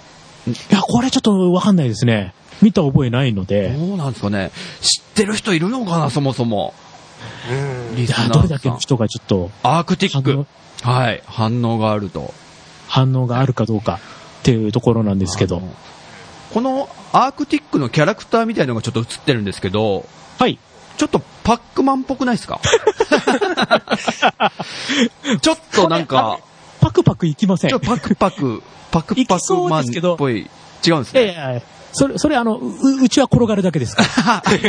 え、あのあ向こうみの、たいにこのロゴの方もちょっと、なんか口みたいな形、C とかいう英語がなんかこう口みたいになってて、いや、あの、それ、よそ様でございますあから。の、 うちのパックマンもちょっと C という字が入ってますんで、パックの C。ちあ、あのょーっと似てるこ感じがするんですけど、あの、こちらの C はちょっとあの C がかなりもう丸に近い ので、近い感じで。丸に近い感じで、ほぼ満月で。満月で、ほぼ満月でちょちょっと少しだけ欠けてるというとこ ろで、ちょっとご了承いちょっただきとた違いうなととこ。があるということでね。はいなるほど。いやー、これも、ちょっと興味深いっすね。アークティック。はい。ち出ますね。ょっと今回、いろいろと、はい、ちょっと、語るためにはと思いまして、いろいろ自分のコレクションを引っ張り出した中の、これが一本ですね。はい。おうこれがもう、ね、あの、ぜひとも復活したらもう、秘密基地さんの力で復活したと思いますから、私 は。何をおっしゃいますか。いやいや多分他のポッドキャストで多分この単語出てこないと思います んで。アークティック。いや、どうなんですけど、確かに僕聞いたことないですね。結俺もなかったな構聞いてるんですけど、番組さん。これ多分なかなか出てこないと思うので、このゲームは。うん。これおすすめでございます。おうかなり掘り出し物ですね、そう考えると。あこれ掘り出し物ですね。いや、そういうゲーム知りたいですね。ちょっともっと教えてください、掘り出し物。掘り出し物じゃあ、じゃあ、あじゃあ、しもうしょうがないですね、もうじ ゃあ。もうちもうょっ一と、丁いちきますか、もう一丁。ょっと話すつもりなかったんですけど、ちょっと隠し玉。隠し玉来た。なんす隠かし玉。出させちゃっったよ。ああ、じゃあ教えてください。ぜひとすいも。ません。えっ、と、本当だったら、これは、えっ、と、もちろんのゲーム大好きの方で話そうと思ってたネタでございあま、す。もちろんお話ししてくださいね。いやいやいやいや、もう、もうこれ、あの、聞けるのは秘密基地さんだけにしますいのやで。いやいやいや。本当に。あもうじゃあ、ちょっと私の、はい。もう一つの切り札。切り札。ね、先ほど3つって言いましたよね。はいでも2つしか私言ってないですよ ね。そうなんですよ。じゃあ、3つ目、いかさせていただきます。前段投入ですよ、これ。この前段投入しました。はい。はい。ロー・オブ・ザ・ウエスト。西部の掟。ロー・オブ・ザ・ウエスト。これね、なんとなく見たことあるかなぐらいなんですけど、ロー・オブ・ザ・ウエスト。これが、西部の隠し玉ですね。はい。隠し玉。西部の掟でございます。これはですね、自分が西部劇のはい。保安官になるんですよ。ほうほうほう。あれそして、これ画面通貨、パッケージとかなんか知ってますね。画面とかも。あのね、結構ね、ファミマガとかでね、あ大々的にそうで特す集か組まれたんですよ。あ、そうですか、へーやっぱり。だからか。そうなんですよ。はいで、はいチラシもね、バーンって結構ね、もう、ガンマンのね、後ろ姿がこう出た ね、チラシがね、ありまして、もしかしこて、れねその影響ですかはい。いや、これはあの、ファミマガにやられました。ああ、なるほど。 だんだんもちおさんのパターンが決まってきてるじゃないですか。チラシ、パケ、 はい。よ宇。宙、女の子。あの はい。はいはい。そして、はい。はい、いきますよ。ローブ・ザ・ウはいどうエスト、ぞ実はですね、このゲーム、アドベンチャー です。おー。まさかの。まさかのアドベンチャーです。おー。あ、そうなんですね。はい。はい。で、えっ、と、実はですね、ゲームが始まりますと、自分はあくまで背中しか見えてないんです。おー、左の方に映ってますね。はい。で、えっ、と、画面の中央にですね、毎回、えっ、と、はいその街の人々が一人出てくるんですよ。うんうんうんうん。で、その人と自分が会話をするというゲームなんです。ほー。で、最初に相手の方から、うん、セリフがポーンと一個出まして、それに対する返事をですね、選択肢の中から選ぶんですよ。えー、ええすごくないですか、それ。そうそう。で、その選択肢によって、また相手のセリフが変わるので、それに対してまた自分が答えをする。そして、このやりとりを3回繰り返すんですよ。あ、一人に対して3回なんです。 3回なんですね、その選択そう、選でき択るというか。はい。そう、回数が3回なんですね。で、この3回をやると、相手の方が会話が終わったっていうことで去っていくんですね。ほうほうほうそして、今の会話が良かったか悪かったかっていうのが最後に点数で出るんですよ。ー。へえ。ベストな会話をするとボーナス1万点とか、ちょっと会話いまいちだったな5000点とか。ほう、変わってますね。そうなんですよ。で、下手にし、相手を怒らせちゃうと、逆に相手から撃たれたりとかもするんです よ。何しろ西部劇ですから。ねだかあーら、そうならないように、なおかつ保安官ですから、こう、市民も守りつつ、みたいな形の会話のやり取りしていくんですよ。おー。なるほど。だから、必ずしも、保安官だからって、えばってればいいわけでもなく、うんうん逆に、また、あれなんですよ、すごくこう、低姿勢すぎてもいけないっていう。おーこのへね、ーどれがいいんだろうっていうのを考えながら、選択肢を選んでいくっていうのが面白いんですよ。あの、これ87年発売とはいいうことなんですけど、その時にこういう選択肢のゲームが出てたって、結構目から鱗なんですけど、すごいなと思って。はい。ねね、あの、今でこそそう、ね、あの、もうアドベンチャーって言ってすはいぐはいこういうね、なんか選択肢こういくつかとか、そういう感じのが多いんですけど、87年です。え。ですよね。はい。普通、あの、なんて言うんですか、アドベンチャーゲームって私言いましたけど、この頃のアドベンチャーって、例えば、オホーツクに9とか、ポートピア連続殺人事件とか、うん例えばコマンド何々って選んでそれに対するみたいなアドベンチャーがほとんどだったんですうよ。んうん。うん。だけど、その時にこれだったんですよ。へえ。あの、これ最終的な目的っていうのはどういうものなんですか目的はですね、はい会話するのが全部で11人います。うんうんうん。、で、11人とベストの会話をするというのが目的です。あくまで。ああ、なるほど。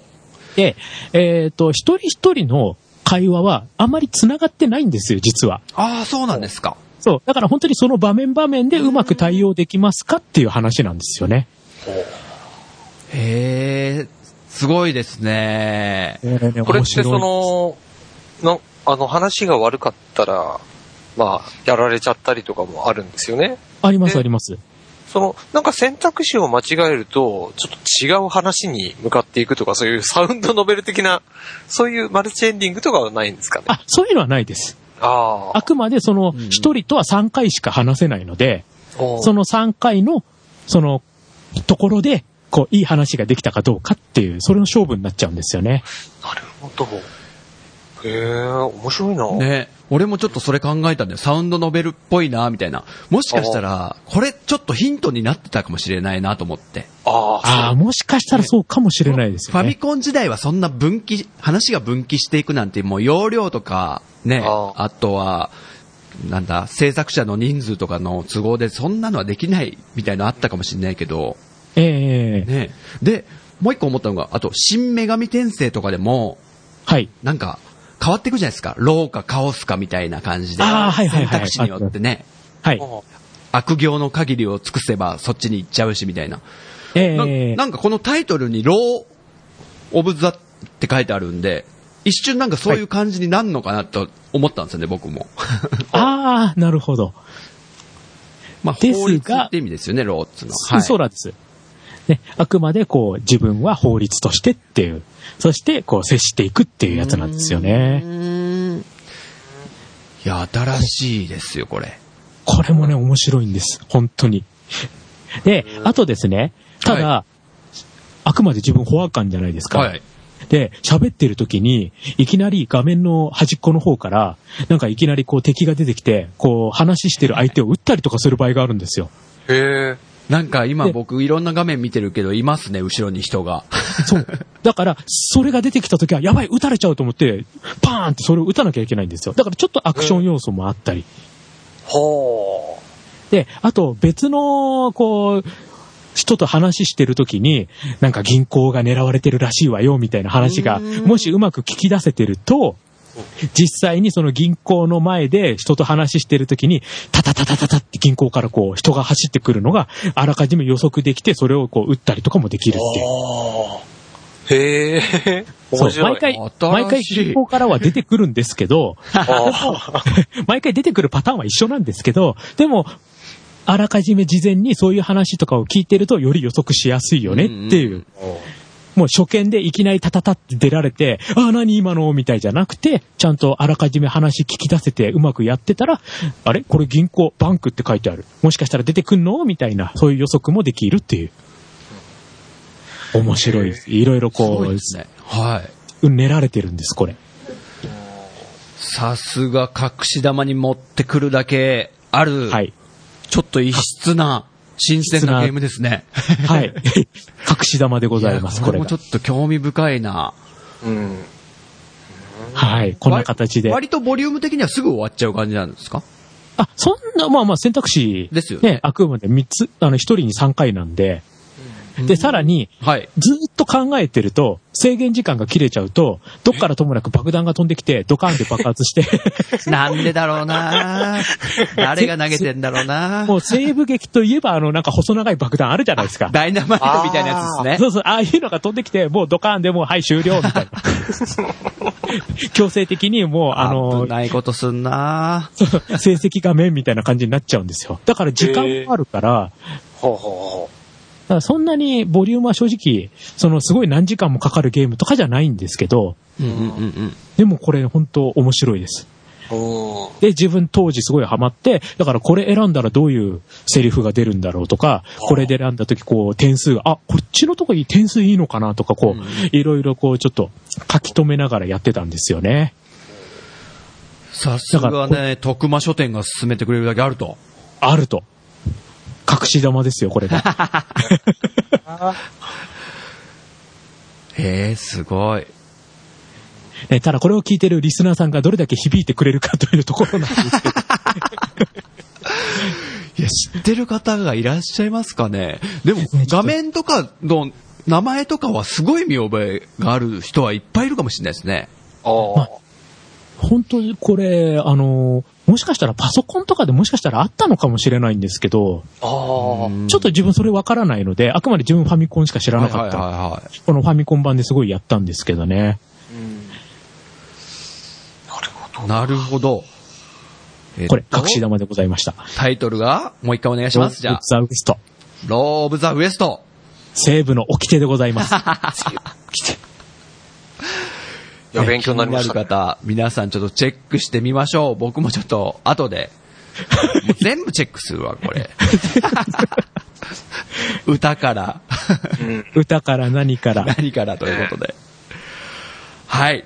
ということでね。はいまあもう全部まだま弾出しちゃいました。だあ、本当ですかもう弾出しちゃいましたよ、もう。 あの、え、霊言同士とかはいいんですね、話さなくて。ああ、もう、もう、あの、その辺はちょっと逆に、あの、痛いゲーム集になっていっちゃう ので、今回あくまでもう皆さんにこれおすすめという、ああ、なあ、るほ本当にそういうやつをおお話ししてくれたということで。はい、いいゲームをちょっとピックアップしましたんで、ど。じゃあ、もちおさんがちらっと、その話もしちゃおうかなって言ってた、あの、光源氏ローラーパニックもいいんですね。あ、いいです。 もう、あの、そロうーなんですかラパニックは、これ、どれが光るやねんみたいな、そういうやつな ので、これ、現地どれみたいな、この人誰みたいな、そういう話になってしまいますんいやでー。 光源氏もね、出すごしていでたすとよは知らなかったですよ。ね。はい。光源氏ローラーパニック、アドベンチャーでございます。女性ファンが買ったのかどうか。かも、ちょっと、あの、かなりファミコンのグラフィックなんで、これ誰みたい な感じになるんですね。しかも、よりによって、ね、あの、ひ光源氏がローラースケートが盗まれたっていう、えとんでもないストーリ ーで。そりゃローラーパニックになりますわ、と。パニックですね。しかも、一人一人、こう、ね、自分、あの、プレイヤーと、その、光源氏の人と一緒になって探しに行くあ、え嬉い。しいタイプですね。 と思うじゃないですか。あれ光源氏って何人いましたっけえっと、 7 7人人かくならいいましたっけで、一人一人全部探すんですよ。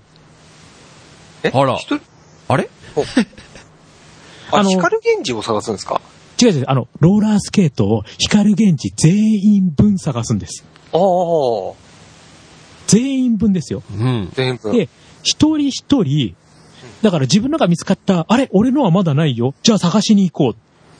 ほうあら。どういうことになりますか同じこと何回繰り返すんでしょうかね。作業芸ですね。 いわゆる。しかもよりによって、ねえ、グラフィックはファミコンのあのレベルですよ。うんこれ、買った人楽しかったんですかね。そうなんですってかいねう。光源氏ローラーパニックは、えー、後で調べなくて良さそうかなって。あ、あ大丈夫と思思いいましたまといす。うことではい。 かなり、かなり辛いゲームなので。はい、ということで、えー、今回、えー、もちおのゲーム大好き DX のもちおさんが、はい。もちおのポニーキャニオン大好き DX ということで、はい。えーお話ししてくれた感じですけどもね、リスナーさんどうでしたでしょうかもうかついなてりきてねますで。しょうか。いや、もう、もう多分3週ぐらい聞いてくれますよ。ということでいやそうだと嬉しいんですけど。はい、ということで、もちおさん、ありがとうございました。ありがとうごあざいりまがす。とうございました。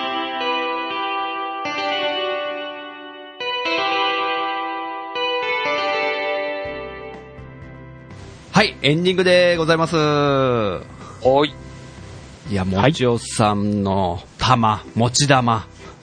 はい。いや、持ってますねどれもこれも輝いていて、いえいえ、とんでももうないで磨す。きたくなりありがとうござないまるようなね、うん。お話ばかりで、本本当ですか当ありがとうございました。すもう今回あいの、やファミコンの弾いっぱい持ってきましたんで、いや、濃かったですよ、本当に。濃かったですかうん。あのーポニーキャニオンってもともとね、あのーさっきも言いましたけど、ファミコンだけではなくて、他にもパソコンだったりとか、ね、ゲームボーイだったり、スーファミだったりってね、あの、さっきトヨッチョさんもちらっと言ってましたけど、うんねはい、いろんなので出てますんで、 うん。今回、まあ、ある程度ちょっとファミコンということだったので、ファミコンの玉でちょっと行きましたんで、なるほど。はい、楽しんでいただけましたでしょ うか。楽しいみやまー、しめた、ちゃめちゃ本当に。楽しかったしあ、ーなんか新たな発見。うわ、こんなとこでアーティリンクがとかね。そうなんですすげえね。楽しかったなあぁの正よかったで直す、 ポニーキャニオン結構バカにしてたんです よ。ひどい。ザナックぐらいかなみたいな。いや、はいもうちょっとポニーキャニオン好きになりましたからね。本当ですかあ、はい。よかったです。ということで、もちおさん、本日、いかがでしたしでしょうかごめんなさい噛んじゃったいやいや、本当もうあのー気持ちよく喋らせていただきまして、本当にありがとうございます。あーよかったであよす。かったもう。あ、もうめちゃめちゃ楽しかったですすいよ。ません、なんあーよかかっ、たもちおさんを立てよう立てようっていうつもりが僕もわーってね、こう、たまに話したくなって、 いやいやいやいや、ちょっと待ってくれみたいなのがたまにあるんですけど、こうやって。もういや、いいですよ。すごい、本当でも楽しかったでいす。やー、こちらこそですよ。はい。あのー、もちろんのゲーム大好き DX ね、こう普段一人で喋ってますんで、ああ、あ、またちそょうっだと違った感じが、うんすごく新鮮で。猫缶電子版に出演された時もなんかそれが楽しくてしょうがないみたいなことをすごいおっしゃってましたよね。はい。もう、いやほんもとうこう楽いうしそうで時したぐらいしか。 いやいや、もう秘密基地さんもすごい楽しかったですよ。はい、もうぜひ、ああらあの、ポニーキャニオン以外でもまた、あ、本当ですか、ねもしご迷惑でなければ、ぜひ、いやいやいやいやいや。うんあのね、もう、あんま知識がないので、うち が、知ったかなんでね。ね、知ったかだし、もう。あ、いやいやいやいや、とんでもないです、とんでもないです。ねえ、付け焼き場ですから。その 中でちょっと、ポニーキャニオンのゲうんームで、一本だけ自分覚えてるのが、はいはいはい。ジャングルウォーズっていうゲームボーイのゲゲームがああ。はい、はい、はジい。ャングルウォーズ。はい。もありましたねしよろしければ、うんうん。はい。ジャングルウォーズを、あの、もちおさんの本編のね、もちおのゲーム大好き DX で、おちょっとなんか話してもらえたらなとか思っちゃったんですけ ど、いかがですかねお、リクエストでございますかリクエス トで。あー、リクエストですか。えーっとですね、実はですね、ジャングルウォーズ、はい。多分ですね、探せばあるんです。おーおうおうおう家の中のどっかにはあるんでおす。うおうはたい。だですね、実は、やってたのがうん、私ではなく、妻なんです。おすごいな。 うちの嫁さん、あの、私、アクションとかシューティングとかそういうのが大好きで、うんうんおー嫁さんの方が RPG とかが好きなんですよ。あ、なるほど。あ、ジャングルウォーズなのはでそっち系であると。そうなんです。で、なので、ちょっと探してみます。あで、見つけたら、行かせていただきます。もうせっかくのもう、トヨッチョさんからのリクエストに答えないわけにはいきませんから。あ、いや、ありがとうございます。もうあのいやいやいや、こっちももうね一生懸で命もそんなやらさせていただきますんで。リクエストが今殺到してるとこなんで、ねえ、もなかなうか無理はななさらないレベルで、あの、5年間ぐらいのスパンであ、待いやっいてやまいす。やいや で大丈夫、大丈夫。大丈夫、頑張りもますち。おさんの番組はまだまだ続いていくと思いますんで、はい、ねえ。はい。いわゆるあ、のね、今、回数的にも同じ、あ同じぐらいらいですもんね。同じぐらいです、ね、回数的にそう考えたら。はい。ほう。ふんふんふんそうなんです。DX になってから同じぐらいの回数で行ってます ので。あ、いいですね、いいですね。ふんねはい。じゃあ、頑張りますよ、ジャングルウォーズ探しますよ。えぜひ、もし、あ の、機会があれあれば、はい、あの、はい聞、かせていただければと思います。ね。はいまあ、猫奥さん缶電子版の時にもリクエストいただいでて、すよあね。で、つい先日、はい、あの、レディーストーカーということで、上げさせていただきましたので、あ、僕、今日聞きましたよ、それ。あ、本当ですかまた的確な。 お話だからでもうも。もう走りながら、僕ジョギングしながら聞いてるんですけど、はい。画面が想像できるんですよね、もちおさんが話してて。おーああ、本当ですか斜め方向の、あ、こういう感じのゲームか、つって。で、ジャンプとかで行けたりしてたんだな、とか、いう話聞いて、あーはいだんだん想像してですね。はい。おで、上手。いやいや、そんなことないですで、なんか気になって、後でググっていただけるとっていうのそうが、 ですよね。はい。一番の私の方の、あの、聞くときの楽しみ方だと思いますんで、はいすいません。なので、ちょっと今回、あのーそのやり方で、ちょっと秘密基地さんの方も、ちょっと似たような感じになってしまったんですけど、そこは申し訳なかったかなと。いや、とんでもないいです。僕たちも、いやいやいやいや入れてね、あはいうんの、邪魔してなかったかなとか、いやいやいまあやいや、邪魔だったかなとは思うんですけど、ね。 まあそんな感 じで、えー、もちおさんもお名前何回か上がってますけど、ご自身の、あの、番組の宣伝をしてください。どうぞ。もちおのゲーム大好き DX ということで、あの、私、もちおが一人語りの、えっ、と、ゲームのレビューですね、あという形でやらさせていただいております。で、もし、あの、よろしければ、ちょっと聞いていただけたらと思いますので、よろしくお願いいたします。はい、もう、はいもう今日の話を聞いていただいてね、で、もちおさんの番組をご存知ない方がいたら絶対聞きたくなると思うんですよ。うん。あ、そうですかね。大丈夫です。はいでも、大体うちのリスナーさんはもう、多分皆さん聞いてるんじゃないかなって聞い僕てる思かってますけど、いやいやいやいやいやいや大体皆さん言ったんじゃないかなって思ってるんですけど、まあ、ね、まだ聞いてない方がもしいらっしゃいましたら、うん。はいこういう感じではい。話してますんで、今日話してくれた感じで。はい。こんな感じです。で、いやいやいね、外野うるさくないんで、聞きやすいと思います、すごい。非常に聞 きやすい。はい。ね、たまにゴミ収集車の音とかが入ったりとかが、またいいですよ。生活音が入るのが僕も、はい。すごい好き で。もう、もう最近は入らないですけどね。ああマイク変わってからは。あ、甘いあ、そ使っえてかそっか。はい。あ残念だな。ちょっともう一本のマイクでそう、なんか、アンビエンスというか環境音的に撮っておくとかね。何のためにだってあえて。あえて入れますか、それ。ということで、えー、もちおのゲーム大好き DX、素晴らしい番組なので、えー皆さん、ぜひ購読してくださいということで、 はい。はいはい。えー秘密基地全員集合では、リスナーさんのメッセージをお待ちしております。こちらは番組内でご紹介させていただきます。はいメッセージは秘密基地ブログ内のお便りフォーム、もしくはツイッターハッシュタグ、秘密基地全員集合をつけてツイートしてくださると、僕たち大喜びでございます。転げ回って、喜びます。ゴロゴゴロロゴロゴロゴロゴロゴロゴロ。来ました。ね。ご論族、2匹登場ということでね。 2匹登場。はい。はい。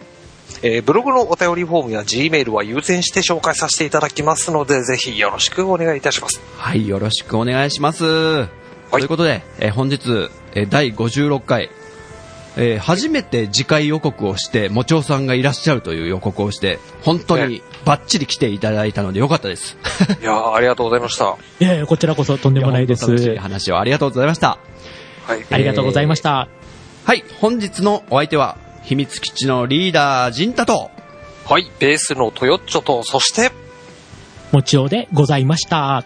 はい、それではまた次回、秘密基地全員集合、お楽しみにまったねーさようならそのさよなら。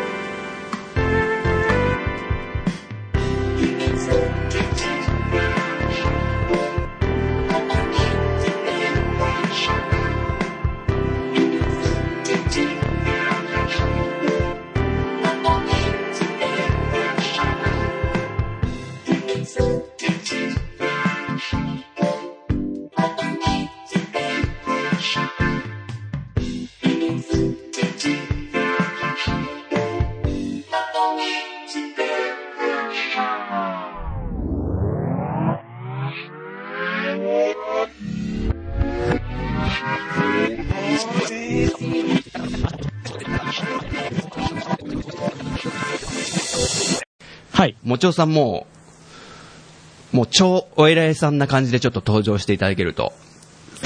最初のそこだけなんで。いや、待たせたね、みたいな。ここかー、みたいな。あれいや、ここかー、みたいな感じで言っていただいたら僕らが、あ、今日は、え、エグゼクティブがなんか僕たちにゲームの指南をしてくださるそうで、そうなんですかみたいな感じで振るので。あ、わかりました。ああ、そのために来たんだよ、みたいな ね。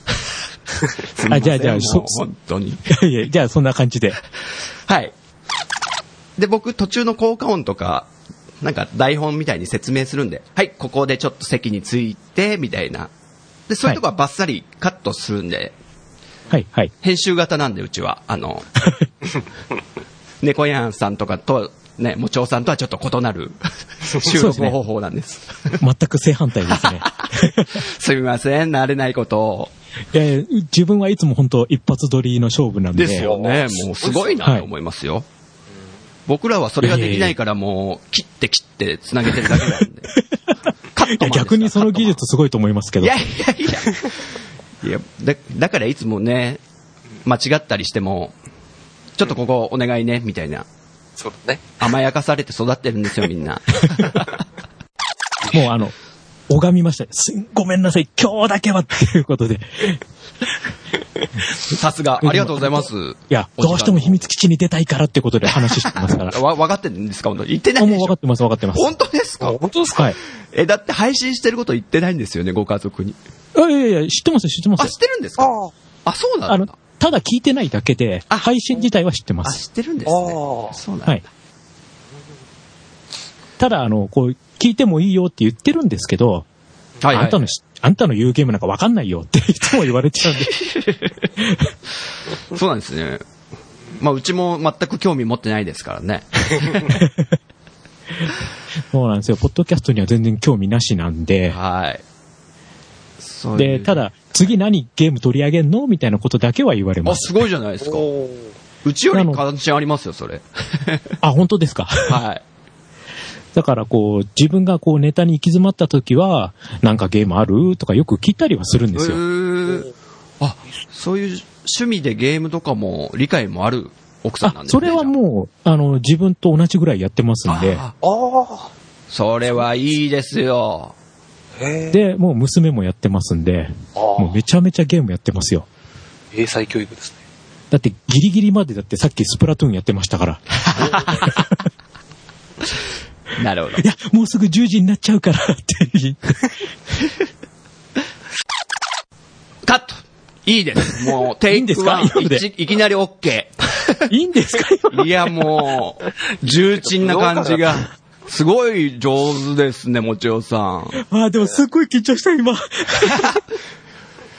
すんません、なんかこんなこと。すませんいやいやいやありがとうござますまあ、一応こう、全方向でこう、球は打ってみたつもりなんですけど、おーザナックの八方向弾じゃないです か。 シューティングあり、ロールプレイングあり、あアすドごいベンチャーあり、パズルありで、一応全方向でちょっと打ってみたんで すけど、うんねさすがですね。あとは、ちょっと落ち担当、光源氏ローラーパニックでいい かなって。すいません、自分の中のイメージで、ジンタさんって多分自分とほぼ同じ年齢ぐらいだと思うんですよ。そうですよね、多分。多分、私74年生まれなので、ほう。ほう、え、何月ですか6月なんですよ。 ?74 年。ってこあとれはだよ。一緒あれ一個あ違いです違ねうか。あ、一個違いか。僕75年です。 あ、じゃあちょうど一個違いじゃないですか。はい。一個上だったんですね、もちろんさん。はい。あえで、トヨッチョさんってもうちょっと離れるんですかえっと、そうですよね78年です。ああ、で、この数年って結構ファミコンにとって大きいじゃないですうか。ん。あだから、話して、ちょっと心配だったんですよ。だから自分とジンタさんは多分同じぐらいだから、あ。うん。もう多分ちょっと話すと同じぐらいの年代で絶対こう面白いだろうなってはあったんですけど、あトヨッチョさん楽しんでいただけるかっていうのはすごい心配だったんですあ。よ。あで、あと、最初の時に、もしかしたらコウスケさんもって言ってたじゃないですか。あ。だから、コウスケさんだともっとゲームやらない人だと 思ってるね、自分の中では。はい。なそでので、そうすよねしたら、またちょっと話す内容変えようかなって正直思ってたんですよ。もっとこうそまで考えて。ゲーム関係なくて、ネタ的に面白いやつにしようと思ってたん で、あああ、。いいですね、これちょっと、話として。ゲストさんに気を使わせてしまう、あ の、このメンバー。えっ、と、ピットホール、スーパーピットホール、こ今回話しなかったんですけど、はい。もしコウスケさんが来てたら、スーパーピットホールをお話ししようと思ってました。あ、そうなんですか、はい。何か理由が。えっ、と、これがですね、もともと、あの、ピットホールってパソコンと、あとアーケードと、あとセガの、えっ、と、SG1000 とかで出てたんですけどあー、やりました、僕。ね、 そう、絶対ジンタさんやってると思った んで、そう。最初ワニを飛んでいくんですよね。そうです、そうです、そうです。池を飛び越えていくの。はい。はい。で、そのピットホールのパッケージってすごいインディ・ジョーンズみたいな、こう、かっこいい、こう、青年の絵が出てるんですけど、えスーパーピットホールになった瞬間にはい、スーパーがついたら、えー、何このおっさんっ ていう。もう見た目からして、自分の知ってるピットホールじゃないっていう、そういうネタがあったんです。はい。え。はもうこれ、あの、パッケージ見ただけで笑えるので、あ。なんかおっちゃんですね。なんかこのあの、スーパーマリオかぶれな感じ。おー、確かに。あの、スーパーピットフォールってマップがめちゃくちゃ広いじゃないですか。あ、マップめちゃめちゃ広いです。ファミマガとかにマップついてなかったですかそうなんです。ポスターで。ありましたよね。ありました、ありました。全部の。こう、折りたたまれてて。そうです、そうです、そ うです。これかな完全攻略マップっていうのがなんあか、、そうか画も。像検索で。それです、それです、それです。はだから、ちょっとスーパーピットホールは、もうあのゲーム関係なくてそういう話ができるかなと思ってたんで、なるほど、なるほど。ちょっと今回はだややらなかったんですけど、まあ、ちょっとそういうのも実は、すいません、もというう。ことで。あ。ありがとうごかざないります。準備していただいて。 ちょっと、コウスケに言っときます。えあ、えいえいえいえいあもっとファミコンやれって。え。それ、それかなり無理な話なんでポニーキャニオンやりなさい、今からでも。 まあ、ちょっとそういう感じで、はいあー。ちょっと一応ネタだけは、あと、おにゃんこタウンとかも一応ネタだけは用意してたんですけど、うん。で、個人的にはアーケード界とかも、呼んでほしいなってちょっと思ってるんですよ。助かっちゃう。すごい助かっちゃう、それ。いや、そほれねらほら、あの、前回のところで、アーケード界の話があったじゃないですか。ああーそうだだ。うんリクエストあったじゃないですか。はいありましたねアーケードやりませんか。あの、秋葉原のヘイデイとかいろいろ話があったじゃないですか。はい。もう自分そこでもうずうずしてまし たから。俺が俺が、つってもう、もう、アーケード、アーケード、基盤の話させて、みたいな。広いですね。基盤が出ますか。はい。へーあの、基盤とかも私持ってたので、えちょっえとそんな話もできるかななんて、はあ。すごいな。すごい。大好きなんです。本当に。もう、溢れんばかりのね、その知識の量なんで、だからまあ本当これは もう決定だな、次回。ねもしあの、アーケード会ありましたら、うん。そうですね、あぜひともの、。もう、もちおさん何でもいけそうなんで、いやいやいや、でもちょっと弱点もありますけど、えあります新しいゲーム弱点って何のなんですかあ、新しいゲームの話。なるほど。新しいゲーム。だからあの、ゼノブレイド会とかもう、もうもう私玉砕ですから。ああ。ゼノブレか、Wii 以降がダメ。プレステちょっと弱いですね。 3以降とかですかそうですね、もう3になっちゃうともうんうん。う、ちょっと弱い。いんですよねへ。えなるほど逆。にあれですあくまねで。自分、は、あ、はい、どうぞ。はいはい、すみません。あのーだから本当トヨッチョさんとかが、すごい3とか、すごい、あの、今でもね、ニコ生とかやらやられてるじゃないですか。はい。もう、自分逆にそういうのがもう全然ダメなんですよ。うん。もうだからそのプレステ4とか使ってやってると、ああ、いいなーってこう指加えて見てるような感じになっちゃうんで。大体、ドリームキャストが終わった時に、もちおさんのゲームハードへの熱も、おおちょっと収束向かった感じですかそこで Xbox に浮気しちゃいましあ、た。そっちかい。ー。ああ。そして Xbox360 まであ、ですね。おうおうおうおお、そんなそこで止まってまうー。す。うんん。じゃあ、話も尽きないですが、そろそろ。はい。はい。はいじゃあ、また、よろしくお願いします、本当に。あ今日はのーもしあれでしたら、ダイレクトメッセージで、ちょっとって声かけていただければ、はいはいはいはい。はい、今回と同じ感じでよろしくお願いいたします。そあの、ーなんあか、りがとうございますノウハウも分かりましたんで、もちおさんの生活スタイルというか、はい。ああ、そうですね。声のかけやすい曜日とか時間帯とかね、なんとなく把握できたんで、そうですね。ははいい。またお誘いすると思いますので、よよろしくお願いいたしますお願いしますでは本、当にありありがとうございました。あ、こちらこそありがとうございましたありがとうございました。はい。はい、おやすみなさい。おやすみなさい。どうも、失礼しますす。失礼します。